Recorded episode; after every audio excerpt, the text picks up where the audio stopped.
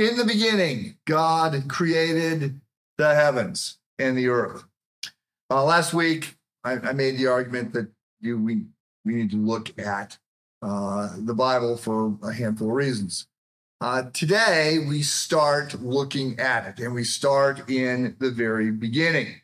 The first book of the Bible, Genesis, which is the foundation of the Old Testament. It's worth pausing here to note that the Genesis 1:1 has got to be among the most famous words of all time. Right in the beginning, God created the heavens and the earth. Many people know that, even if they don't know they know it. They've heard it enough that they know it.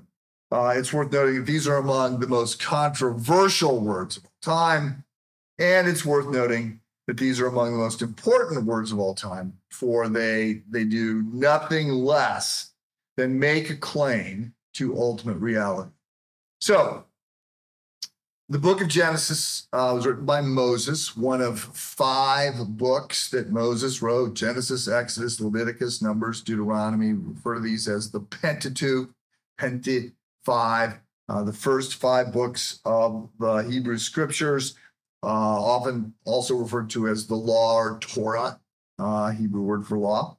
They were written towards the end of the 40 years that the Jews were wandering around in the wilderness and the desert.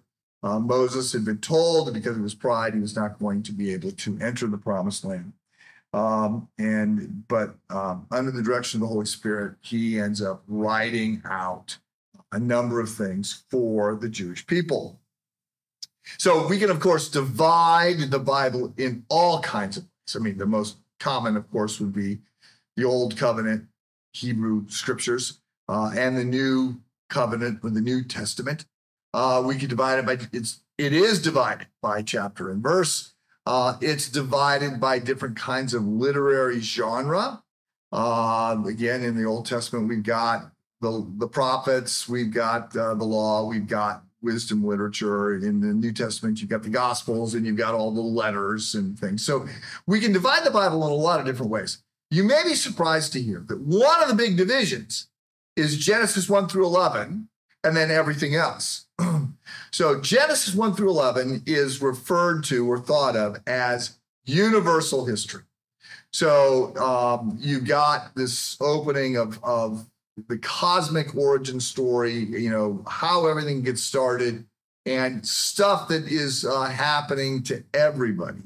And then starting with Genesis 12 and going on, really, from Genesis 12 through the rest of the Old Testament and through the Gospels and halfway through the book of Acts, you really have pretty exclusively the story of the Jewish people, of the descendants of Abraham through Isaac.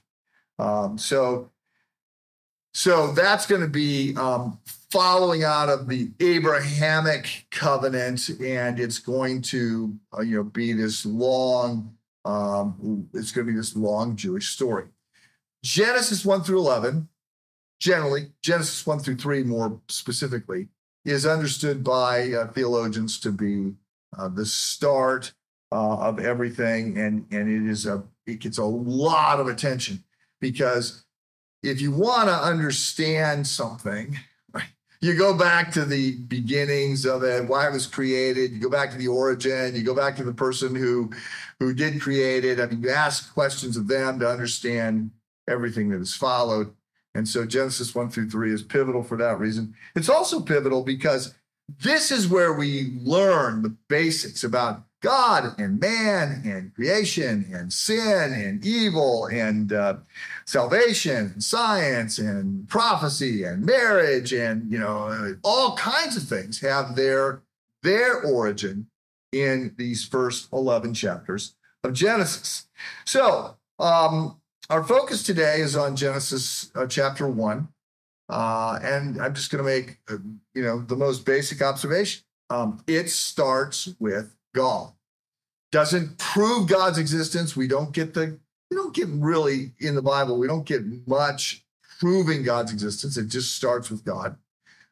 We get a little bit of arguments about God, but But that's more what philosophers and theologians develop: cosmological argument, ontological argument, teleological argument. You get, there's a variety of different ways that people try to prove God. The Bible doesn't spend a lot of time on that. What instead we get is this declaration. There is a God, and he was in the beginning, and he has the ability to speak worlds into existence. We'll come back and start unpacking this tomorrow. Have a good day.